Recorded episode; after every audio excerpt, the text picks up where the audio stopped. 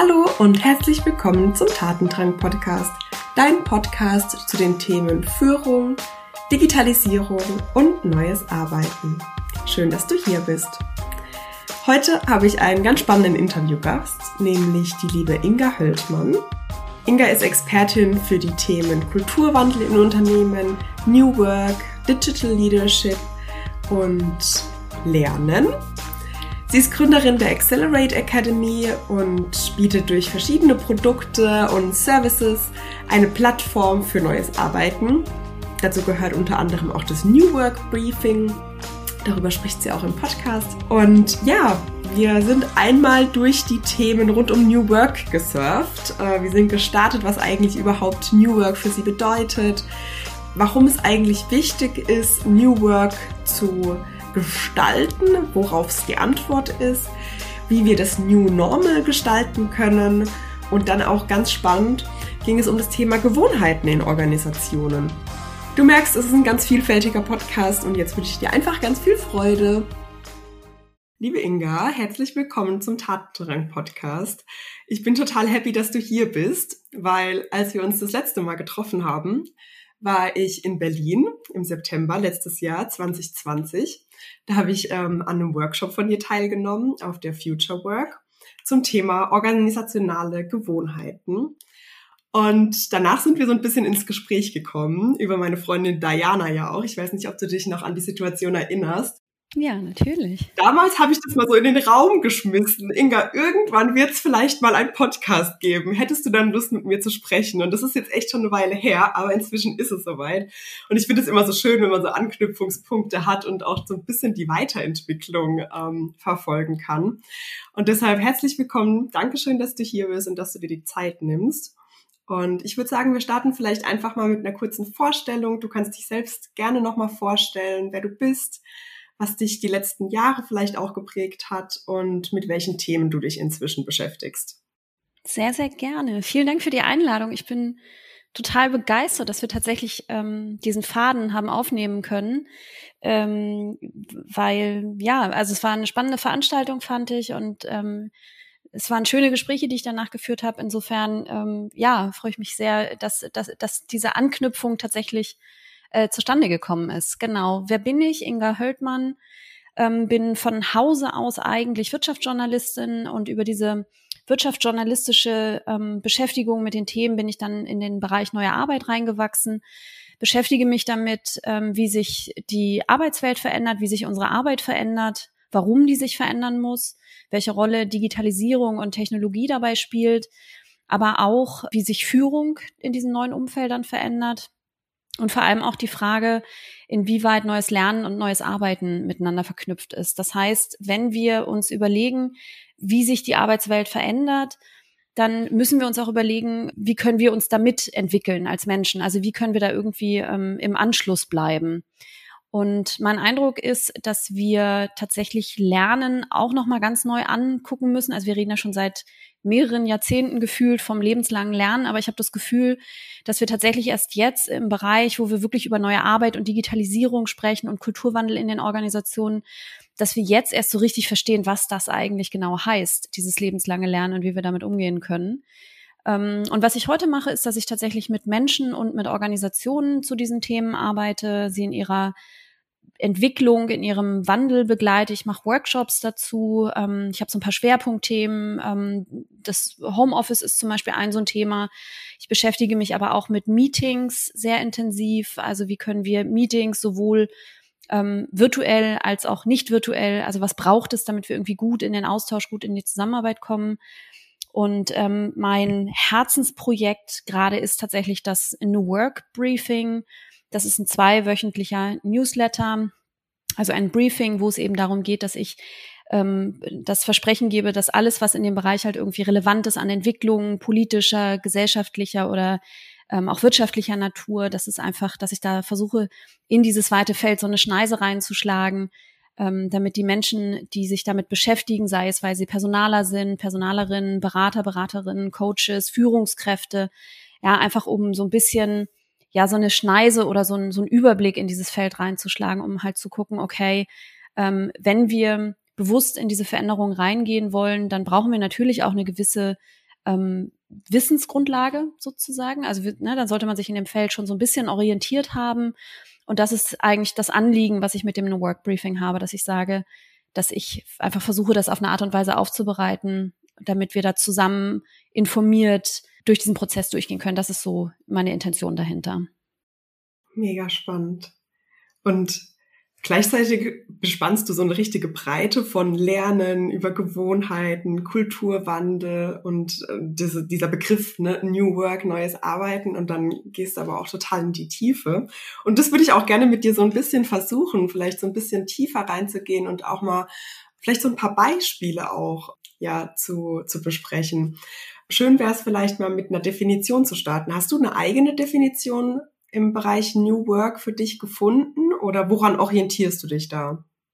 Das ist eine gute Frage. Das ist auch eine Frage, die mir oft zuerst gestellt wird. Und ich glaube, dass wir so geneigt sind, erstmal über diese definitorische Tür da reinzugehen, einfach weil es eben ein sehr weites Feld ist und weil eben auch sehr, sehr viele unterschiedliche Definitionen da draußen rumwabern von dem, was neue Arbeit ist. Ähm, mein Eindruck ist, wenn ich mit Menschen und Organisationen dazu anfange zu sprechen oder zu arbeiten, dann habe ich immer das Gefühl, dass neue Arbeit vor allem verstanden wird als Toolbox. Ja, das ist so eine, da sind irgendwie Methoden und Formate drin und ähm, ne, da kann man sich halt was rausnehmen, kann das mal so ein bisschen ausprobieren. Ähm, zum Beispiel sehen wir auch oft, das haben wir auch im vergangenen, in den vergangenen anderthalb Jahren oft gesehen, sehen wir oft auch eine Verkürzung auf das Homeoffice zum Beispiel. Ähm, das ist dann schon eine sehr starke Verkürzung, aber das zeigt so ein bisschen, wo wir herkommen. Also, dass neue Arbeit tatsächlich ähm, so eine räumliche Flexibilisierung unter Umständen sein kann oder so wahrgenommen wird. Und für mich ist neue Arbeit, ich äh, gucke da tatsächlich ein bisschen ganzheitlicher drauf, weil ich glaube, wenn wir die alte Art zu arbeiten ähm, in an einen anderen Raum verlagern, wie zum Beispiel das Homeoffice, dann werden wir Probleme bekommen, meiner Meinung nach. Also dann werden wir, dann wird das so ein bisschen rumpeln, dann wird das nicht so richtig funktionieren. Ähm, und dann werden wir uns damit auseinandersetzen müssen, warum funktioniert das nicht? Und im schlimmsten Falle kann dann tatsächlich das Ergebnis auch sein, ja, diese ganze neue Arbeit, das funktioniert alles nicht, wir lassen das. Das ist natürlich der Worst Case. So, aber dazwischen gibt es ja ein weites Feld von funktioniert so ein bisschen oder funktioniert so ein bisschen weniger oder funktioniert ein bisschen mehr. Ähm, für mich ist neue Arbeit ähm, auch diese, diese Toolbox, die wir da haben, also diese unterschiedlichen Formate, die wir ausprobieren können, in Teams, in Abteilungen, in ganzen Organisationen. Und das ist auch ganz, ganz wichtig, diese Toolbox auch wirklich gefüllt zu haben, ja, und auch sich Tools, Formate, Methoden da rauszunehmen und zu gucken, passt es zu uns, passt es nicht zu uns und die dann auch wieder zurückzulegen und vielleicht was anderes auszuprobieren. Das ist ein ganz elementarer Bestandteil von neuer Arbeit, ohne Frage neue Arbeit ist für mich aber mehr. Es ist, wenn wir eine Stufe höher klettern, dann sehen wir, dass neue Arbeit ähm, eine Flexibilisierung ist von vielen Dingen. Also räumlicher Natur hatten wir gerade, hatte ich gerade als Beispiel genannt. Also dieses Homeoffice, Remote, Hybrid, äh, Flexible Work. Ja, gehe ich ins, ähm, mache ich eine Workation, ein Retreat, gehe ich in Coworking Space. Das ist alles räumliche Flexibilisierung. Ähm, wir sehen zeitliche Flexibilisierung, das heißt, wir sehen Fünf-Stunden-Tage, wir sehen Vier-Tage-Wochen, wir sehen Gleitzeit, Vertrauensarbeitszeit. Das sind alles so diese äh, zeitlichen Flexibilisierung. Aber neue Arbeit ist auch noch Flexibilisierung auf ganz vielen anderen Ebenen. Also sowas wie strukturelle Flexibilisierung, ähm, dass wir in verschiedenen Arten miteinander arbeiten, bis hin zu wirklich selbstorganisierten Kreisen, in denen wir organisiert sind oder Holokratie, ja, das sind, ist dann auf diesem Kontinuum der Organisation, äh, Organisation dann schon sehr new workig und sehr flexibilisiert.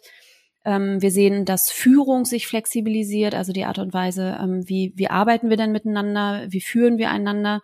Und da kommen wir dann auch schon auf die nächste Stufe, auf die man gucken kann, auf die man klettern kann, um dann noch eine Ebene weiter runterzuschauen. Und das ist tatsächlich das, was für mich im Kern ist. Das ist am wenigsten leicht anfassbar und das ist das, was wir dann manchmal im Alltag, wenn es dann um Projekte und Strukturen geht, dass wir so ein bisschen vergessen. Das ist tatsächlich ähm, die ganze Wertearbeit. Ja, also wirklich zu gucken, nicht nur warum, äh, andersrum, nicht nur was machen wir hier gerade, also genau diese Flexibilisierungsangebote oder Experimente auch, sondern tatsächlich sich immer zu fragen, warum machen wir das denn eigentlich? Und was ist der, der tiefere Sinn dahinter? Was wollen wir damit erreichen? Mit welchen Werten arbeiten wir denn eigentlich zusammen? Ähm, und wie, wie zeigen sich diese Werte tatsächlich auch in unserer Arbeit? Und das ist meiner Meinung nach ähm, eine der am schwierigsten zu erklimmenden Ebenen, wenn wir auf solche Veränderungsprozesse in den Organisationen schauen.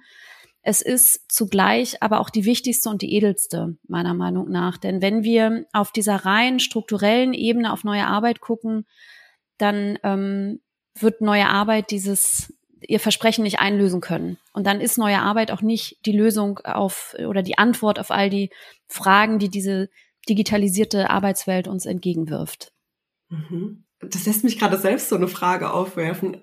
Worauf ist denn New Work die Antwort? Das ist auch eine verdammt gute Frage. Für mich ist, also ich habe eine meiner Arbeitshypothesen ist, dass ähm, also was wir beobachten können, ist, dass die, dass die Welt immer komplexer wird.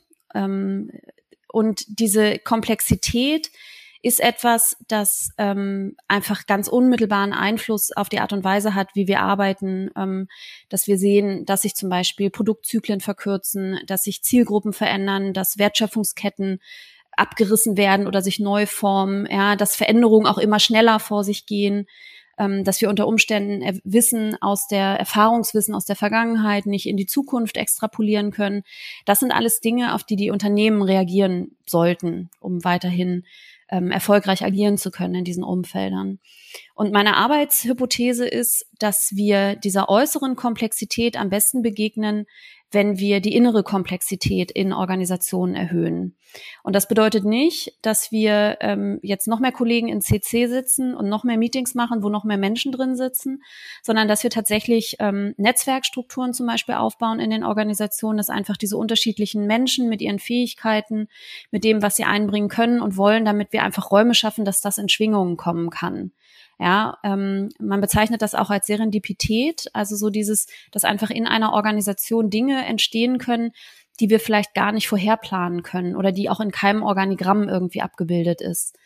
Und ähm, diese Komplexität können wir, ich nenne das Komplexitätsanker, ja, also neue Arbeit mit diesen Formaten, mit den Methoden, gibt uns die Möglichkeit, solche Räume zu schaffen oder eben diese Komplexitätsanker zu setzen. Das kann funktionieren, das kann auch mal nicht funktionieren, aber es ist zumindestens ein, eine, ein Weg, eine Art und Weise, um eben zu versuchen, bestimmte Strukturen, bestimmte starre Strukturen in den Organisationen aufzubrechen und zu gucken, was passiert denn, wenn wir diese Methode mal ausprobieren? Was passiert denn, wenn wir die Menschen in den Austausch bringen? Was passiert denn, wenn wir nicht mehr in Workshops miteinander lernen, sondern wenn wir ähm, vielleicht ein dezentrales ähm, Lerngruppe, dezentrale Lerngruppen in der Organisation, die sich vielleicht auch selbst finden, die selbst organisiert dann miteinander lernen, wenn wir die etablieren, was passiert denn dann? Und das ist meiner Meinung nach tatsächlich so eine so eine innere Komplexität, die uns als Organisation rüstet für eine äußere Komplexität und neue Arbeit ist sozusagen das, womit wir so ein so Griffe daran machen können. Mhm. Spannend. Ja, danke für die Ergänzung. ich glaube, das macht es jetzt echt nochmal viel fassbarer, anfassbarer und ähm, auch verständlicher. Was ist denn so eine Beobachtung der letzten 14, 15 Monate? Wir haben jetzt diese Pandemie erlebt, durchlebt. War das ein Booster für New Work oder was ist da deine Beobachtung? Auch das ist eine Frage, die sehr, sehr gut, aber nicht sehr leicht zu beantworten ist. Und ich befürchte, ich kann sie auch gar nicht beantworten. Mhm.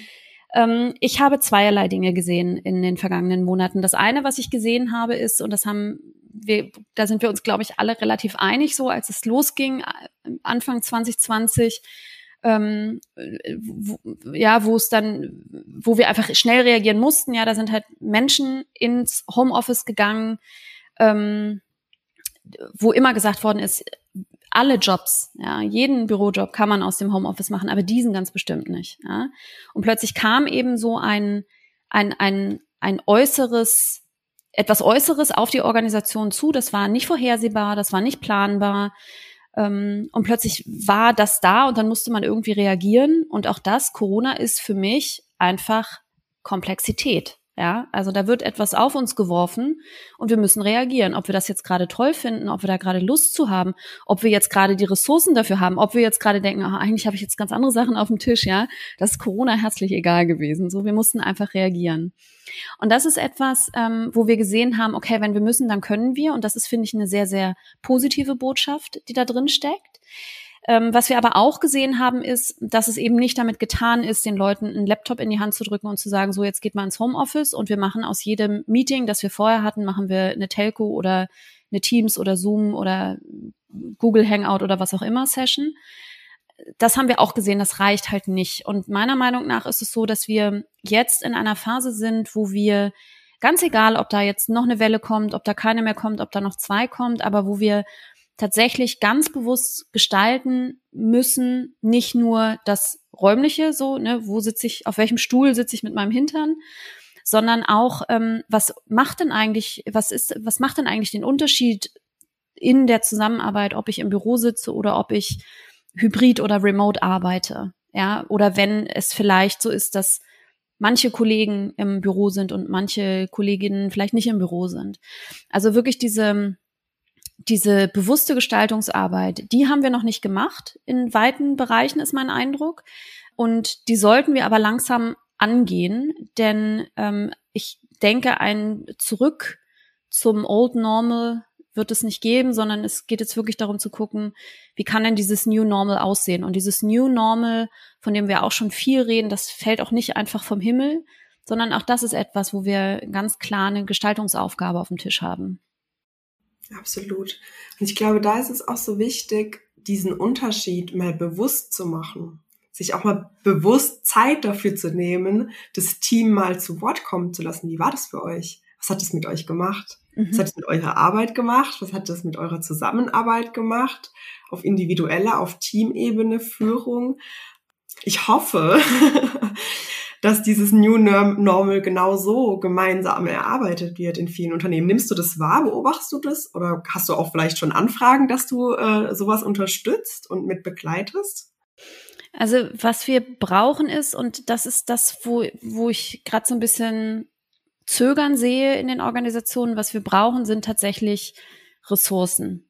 Und mit Ressourcen meine ich nicht allein Geld, ja, dass man, das gesagt wird, da kaufen wir uns jemanden von außen ein, sondern auch tatsächlich einfach die Ressourcen im Innern, also sowas wie Zeit zum Beispiel, ja, also ist es denn wirklich so, dass in den Teams ähm, zum Beispiel jede Woche eine Reflexionssession stattfindet, sowas wie, okay, was lief denn gut die Woche, ja, oder was lief auch vielleicht nicht so gut und welche, welchen neuen Prozess könnten wir uns geben oder welchen Prozess könnten, so, könnten oder sollten wir abschaffen oder welchen Prozess sollten wir nochmal irgendwie ähm, anders bearbeiten oder wo haben wir das Gefühl, dass wir auch als Team, als Menschen vielleicht irgendwie nicht so miteinander in Berührung sind, wie wir das äh, gerne hätten oder bräuchten oder uns wünschen würden. Und auch das ist eine, das ist eine Form von Ressource, diese Räume zu schaffen. Und mein Eindruck ist, dass wir oftmals so bis über beide Ohren in Arbeit stecken ähm, und so bemüht sind, einfach unser Alltagsgeschäft zu erledigen, ähm, dass wir manchmal einfach, ja, dass uns dann die Kraft fehlt, genau an diese Gestaltungsprozesse, an diese Meta-Arbeit ranzugehen.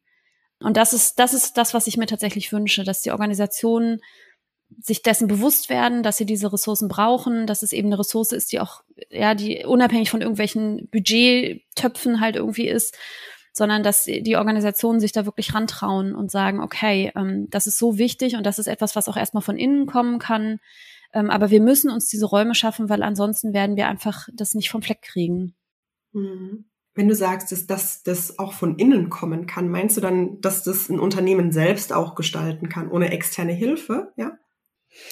Das ist die Frage. Also ich glaube, das Unternehmen, ähm, das kommt auch immer so ein bisschen drauf an, wie ist das Unternehmen aufgestellt, was sind die vielleicht auch gewöhnt, was haben die in der Vergangenheit gemacht. Ähm, ich würde nicht sagen, dass man immer Berater oder Beraterinnen oder vielleicht auch ganze Agenturen oder so dafür einkaufen muss. Ich glaube, dass die Arbeit immer erstmal im Inneren beginnt. Ich glaube aber auch, egal wie die Organisation aufgestellt ist, egal wie geübt das Team vielleicht auch ist, ich glaube, dass es immer hilft, auf jeden Fall, sich jemanden dazu zu holen. Oder es kann diesen Prozess zumindestens beschleunigen. Ja, also einfach helfen in dieser Reflexionsarbeit.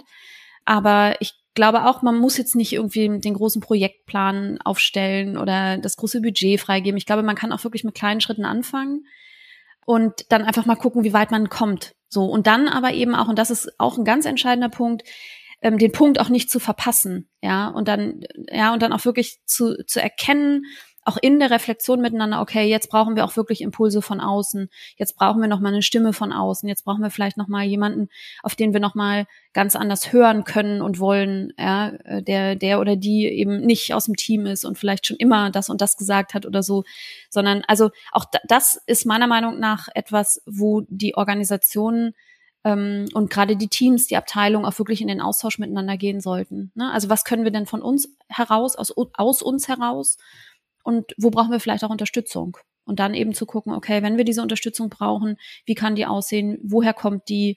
Was brauchen wir? Ja, wie kaufen wir die ein? Hm, spannend. Ähm, was ist denn so deine Beobachtung bei der Umsetzung? Ähm, woher kommt der Wunsch nach New Work? Ist es eine HR-Abteilung, die dann das äh, reinziehen möchte, sage ich jetzt mal? Oder ist es wirklich ein Mitarbeiter, eine Mitarbeiterin, die merkt, hier ist noch mehr möglich oder sogar eine Führungskraft, die merkt, ich bin gerade nicht mehr so wirksam und äh, hier könnten wir Dinge besser machen.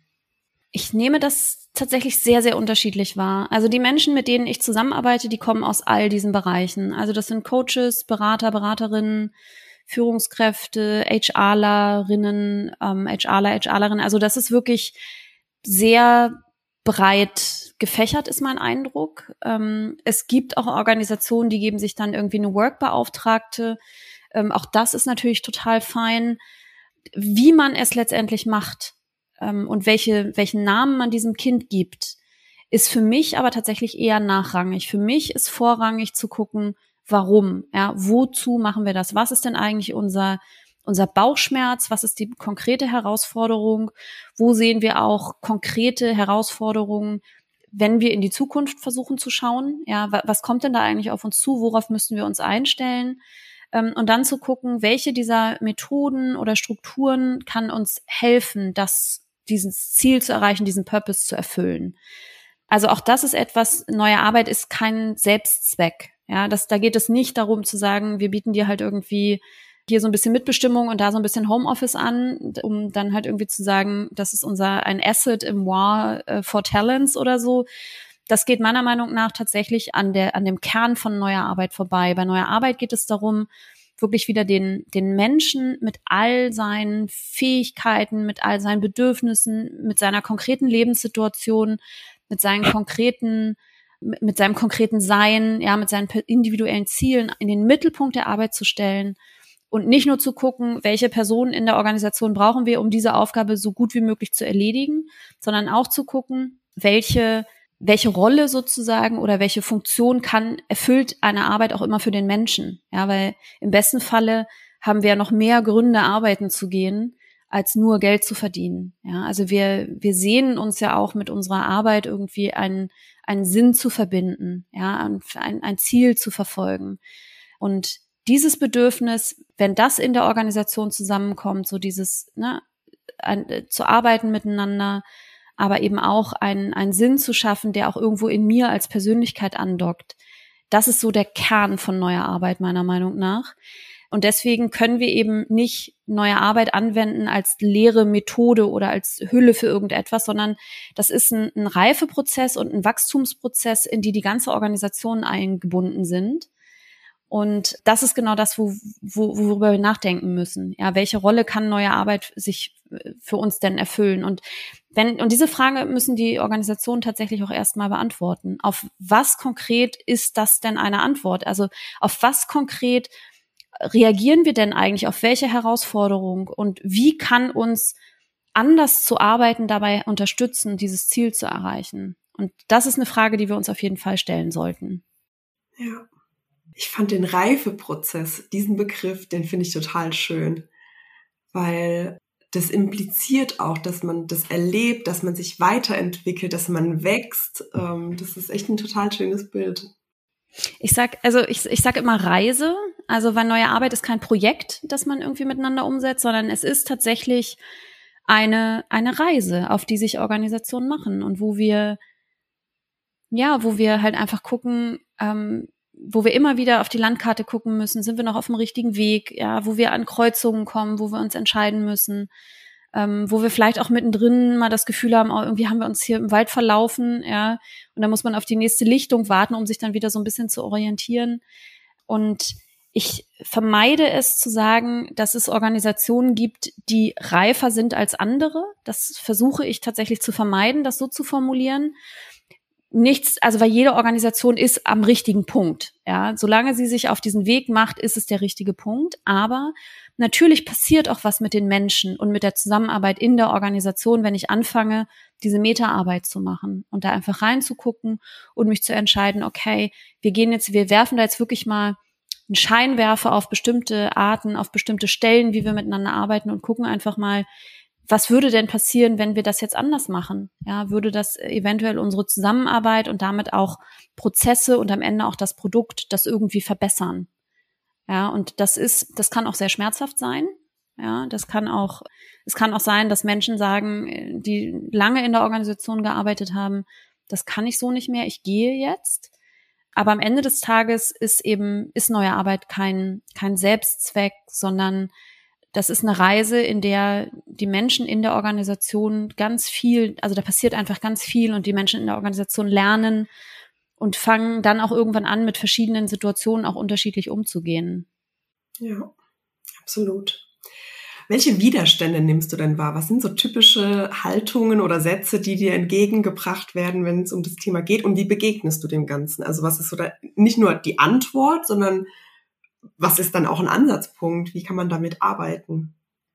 Hm, also ich, was ich sehe, ist so eine gewisse Müdigkeit in manchen Organisationen.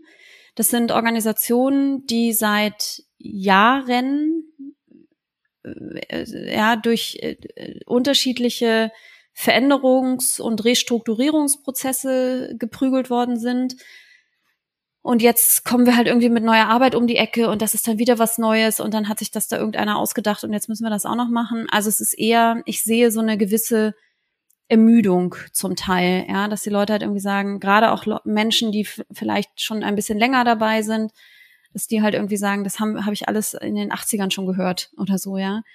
Ähm, und meiner Meinung nach ist deshalb der wichtigste Punkt, nicht anzufangen mit, was machen wir anders, sondern tatsächlich erstmal das Warum zu klären. Ja, also und auch das muss meiner Meinung nach eingebettet sein in einen möglichst gesamtorganisationalen Kommunikationsprozess. Also dieses, welche Herausforderungen sehen wir denn eigentlich jetzt, heute und auch morgen? Ja, und wie könnten wir denn darauf reagieren? Ja, und dann einfach wirklich mal in die Organisation reinzuhören und zu gucken, welche Stimmung, welche Schwingungen, welche Wissensstände, welche Kenntnisse sind denn überhaupt in der Organisation? Und was ich auch oft sehe, ist, und das hat auch was mit mangelnder Komplexität in den Organisationen zu tun, weil die Strukturen das manchmal einfach nicht anders hergeben. Aber ich fange oft an, wenn ich solche Prozesse mache, mit Führungskräften zu arbeiten. Und das ist folgerichtig, ja, so wie die Organisationen funktionieren. Natürlich fängt man dann erstmal mit Führungskräften oder Abteilungsleitern oder Teamleiterinnen oder so an. Ähm, aber ähm, wir haben dann das Problem, wenn wir das nicht relativ schnell wieder einfangen, dass dann dieser Veränderungsprozess so ein bisschen abgekoppelt ist von der Arbeit der Menschen in der Organisation oder von einem Großteil der Arbeitenden. Ähm, und deswegen glaube ich, dass es wichtig ist, relativ früh in diesem Prozess in diese Kommunikation reinzugehen ähm, und komplexe Kommunikation darüber in der Organisation zu ermöglichen und auch ganz klar nicht nur das Warum hinein zu erklären, sondern das Warum miteinander zu erarbeiten. Und äh, deswegen sage ich auch immer, dass wenn wir von äh, Digitalisierung und von Transformation sprechen, ähm, dann sind wir in Deutschland immer sehr geneigt, auf so einer technologischen Ebene da drauf zu gucken. So hier sind die Tools und jetzt macht mal. Ähm, und ja, ich habe jetzt eine Fabrik, da wird nicht mehr mit Zetteln rumgerannt, sondern da ist jetzt irgendwie alles elektronisch und da rennen die Leute mit iPads rum. Ja, das ist ein wichtiger Schritt auf jeden Fall. Aber ich sage immer, dass alle Transformationsanstrengungen und auch New Work im Kern Kommunikationsprozesse sind. Also wir müssen darüber in den Austausch kommen. Wir müssen einander das miteinander erarbeiten. Ähm, wir müssen diese Räume dafür schaffen. Weil ansonsten kann es eben passieren, dass es dann nur noch in Anführungszeichen ein Veränderungsprojekt unter anderen ist. Ja, absolut. Voll schön. Hast du denn noch vielleicht ein Anliegen zu teilen, worüber wir noch nicht gesprochen haben? Ich weiß, wir sind jetzt, ähm, wir konnten noch nicht alles abklopfen, was wir eingangs mal gesagt haben mit Lernen und Gewohnheiten und so weiter. Aber ich fand es sehr, sehr spannend, da schon mal Einblicke zu geben. Gibt es da noch irgendwas, worüber wir noch nicht gesprochen haben, was du aber gerne noch ähm, teilen möchtest? Ich finde tatsächlich das Thema Gewohnheiten sehr wichtig. Also ich habe angefangen vor ungefähr anderthalb Jahren mich damit auseinanderzusetzen. Da bin ich äh, über ein Buch gestolpert äh, in so einer Buchauslage und habe das relativ spontan mitgenommen.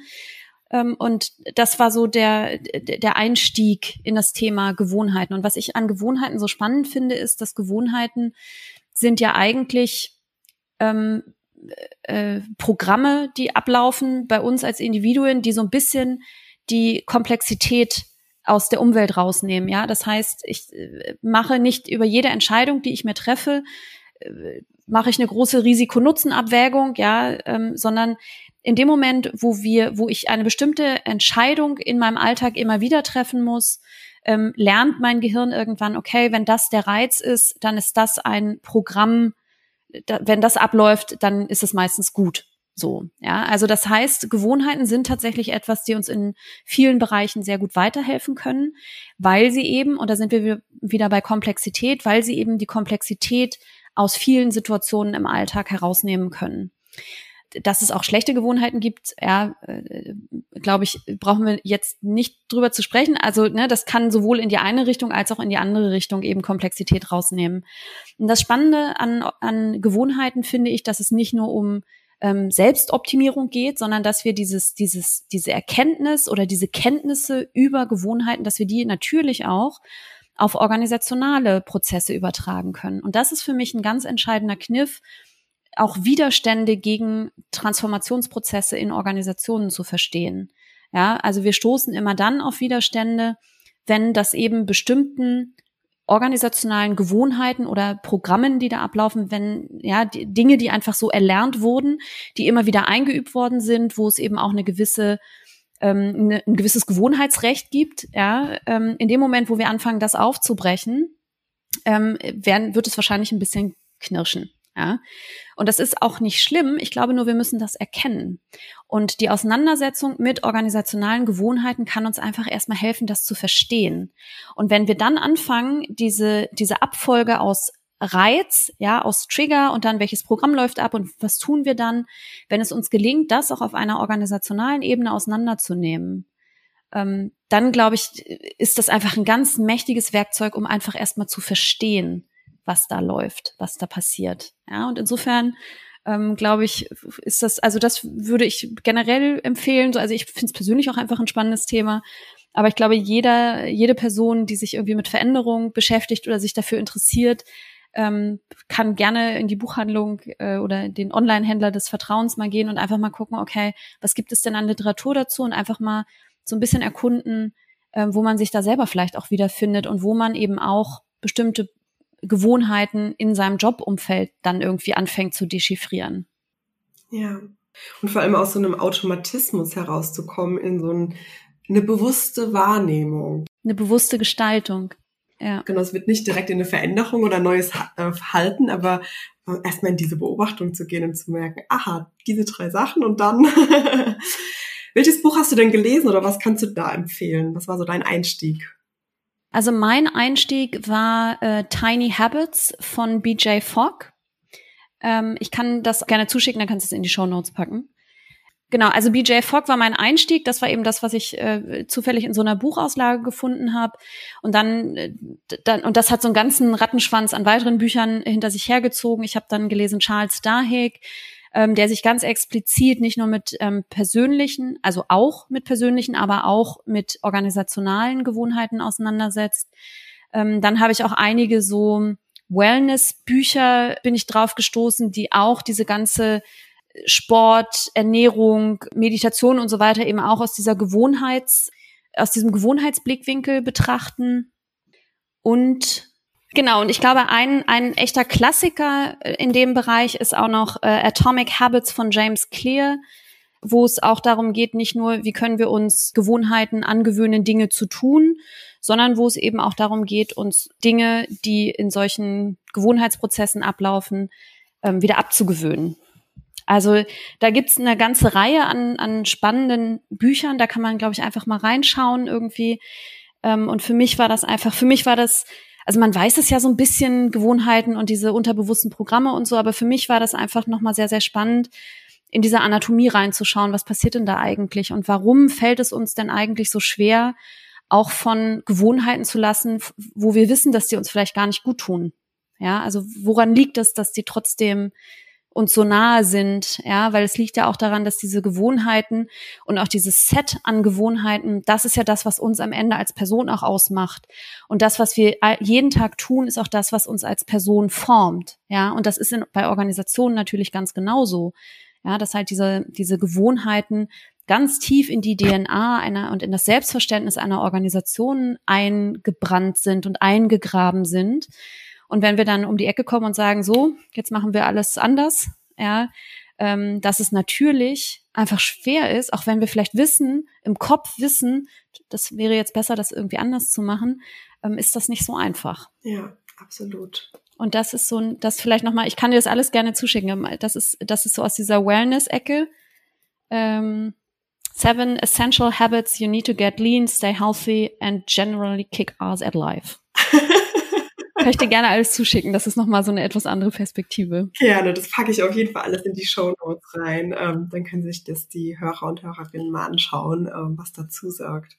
Finde ich echt voll spannend, den Einblick und auch überhaupt diesen Link herzustellen, auch auf einer Organisationsebene, das ähm, als Gewohnheiten zu betrachten. Und ich finde auch, ich finde es so hilfreich, wenn man sich da halt auch mal diese biologischen Prozesse ab anschaut und auch wie unser Gehirn funktioniert, weil dann gelingt es einem auch besser, eine Akzeptanz dafür zu schaffen und überhaupt mal in so eine Beobachterrolle reinzugehen, weil ähm, dann ist man nicht mehr so dieses Opfer. Ich reagiere einfach nur und werte mich dann dafür ab, dass ich es wieder getan habe, sondern ich schaue mir das einfach mal ein paar Mal an, was, was passiert da überhaupt? Was sind die Gedanken, die ganz automatisch und im Unterbewusstsein ablaufen und dann eben zu einer gewissen Handlung führen und ja, auch zusammen, gemeinsam im Team dann Lösungen zu finden. Das ist ja nicht eine Sache, die man auf ähm, einer individuellen Ebene lösen kann, sondern man kann sich da auch Hilfe holen.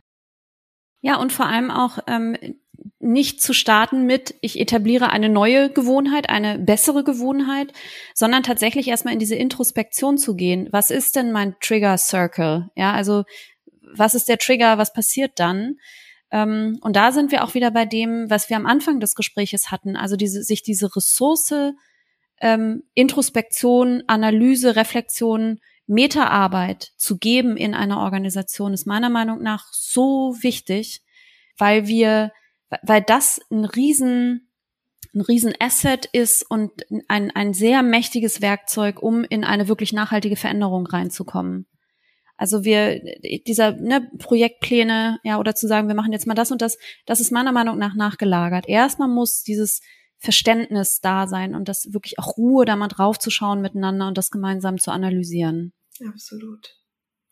Voll schön, Inga. Wir haben schon jetzt schon zeitlich total überzogen, aber vielleicht noch eine kurze Abschlussfrage, die du gerne auch persönlich beantworten kannst. Hm, was ist denn so eine Sache, die du vielleicht schon mal gemacht hast oder auch die du noch selbst auf deiner Bucketlist hast, von der du denkst, das würde vielleicht auch für andere ähm, eine tolle Inspiration und eine tolle Erfahrung sein? Mir fällt eine kleine Sache ein, die ich gerne mitgeben würde. Und das hat, das ist gar nicht so Bucketlist, ist ja irgendwie so, was ich im Leben machen möchte. Ähm, ich glaube, dass es eine Sache gibt, die jeder und jede einmal oder auch gerne mehrmals tun sollte, um besser zu verstehen, was passiert, ähm, ist tatsächlich, und das ist etwas, das ich selber auch gelernt habe, weil ich es in der Vergangenheit sehr, sehr häufig selbst getan habe und man dadurch nochmal ganz andere ähm, Einblicke in solche kommunikativen Prozesse hat. Und das ist, dass ich mir wünsche, dass wir die ähm, Moderation von Meetings, Sessions, wie auch immer wir das nennen, Zusammenkünften, dass wir davon die Moderation rei umgeben. Und warum finde ich das so wichtig? Weil wir in den Organisationen meistens die Tendenz haben, dass entweder die Person, die das Meeting einberufen hat, das Meeting ähm, moderiert oder die ranghöchste Person im Raum. Und das ist nicht falsch, das ist aber auch nicht immer richtig. Und ich glaube, dass wir viel Verständnis dafür, wie wir miteinander kommunizieren, was in den Organisationen passiert, viel Verständnis herbeiführen können, wenn wir diese, wie ich finde, sehr, sehr wichtige Rolle einfach mal reihum geben und wir bei allen Beteiligten dann so ein, ja, so ein, so ein Verständnis oder so ein Gefühl, was, was passiert denn hier eigentlich, ähm, er, erreichen können. Ähm, und weil wir auch die Möglichkeit haben, dann eben, ne, es gibt ja so verschiedene Rollen, wie sich Menschen verhalten in, in Zusammenkünften, ähm, und dass, wenn dann auch diese unterschiedlichen Menschentypen und Rollen dann eben auch mal organis ähm, auch mal moderieren, dass sie dann eben auch sehen und verstehen, ähm, wie sich das eigentlich anfühlt, ja, und was man vielleicht in den verschiedenen Rollen auch beitragen könnte, um zu einem äh, erfolgreichen Meeting zu, ja, zu einem Meeting äh, mit Ergebnissen irgendwie zu kommen, ja, wo wir dann halt irgendwie produktiv miteinander arbeiten und dann irgendwie gut auseinandergehen können. Und ich glaube, dass diese Erfahrung von Moderation, von Gestaltung, von durch diesen kommunikativen Prozess hindurchführen, wenn wir das herumgeben, wird es viel beitragen dafür, dass wir zielstrebiger sein können, dass wir mehr auf Augenhöhe miteinander umgehen und dass wir auch besser verstehen, was eigentlich zwischen uns passiert. Also insofern, und das ist auch was, was man, was man ganz, ganz ähm, niedrigschwellig umsetzen kann in jedem Team, einfach mal zu sagen, so ab heute fangen wir an, die Moderationreihe umzugeben und einfach mal gucken, was passiert. Ja, Wow, vielen Dank. Inga, es war so ein tolles Gespräch. Wir sind wirklich auf allen möglichen Ebenen unterwegs gewesen. Strategisch, was ist eigentlich so die, das langfristige und eine vielleicht auch strategischere äh, Ziel und der Ansatz dahinter, aber ganz auch konkret, wie kann man es umsetzen und was ist eine mögliche Vorgehensweise. Vielen, vielen Dank für deine Zeit. Es hat mir großen Spaß gemacht und ich wünsche dir nur das Beste für deinen weiteren Weg. Danke dir. Ebenfalls. Vielen, vielen Dank. Danke für die Einladung. Danke an alle Hörer und Hörerinnen, die sich die Zeit nehmen, bis hierher gehört zu haben. Vielen, vielen Dank. Ich freue mich auf eine wie auch immer geartete Fortsetzung. Vielen Dank fürs Reinhören. Ich hoffe, du konntest einige Impulse für dich mitnehmen und gehst auch direkt in die Umsetzung. Falls du Feedback hast, kannst du mir jederzeit schreiben auf Social Media und ich wünsche dir jetzt noch einen schönen Tag. Deine Julia.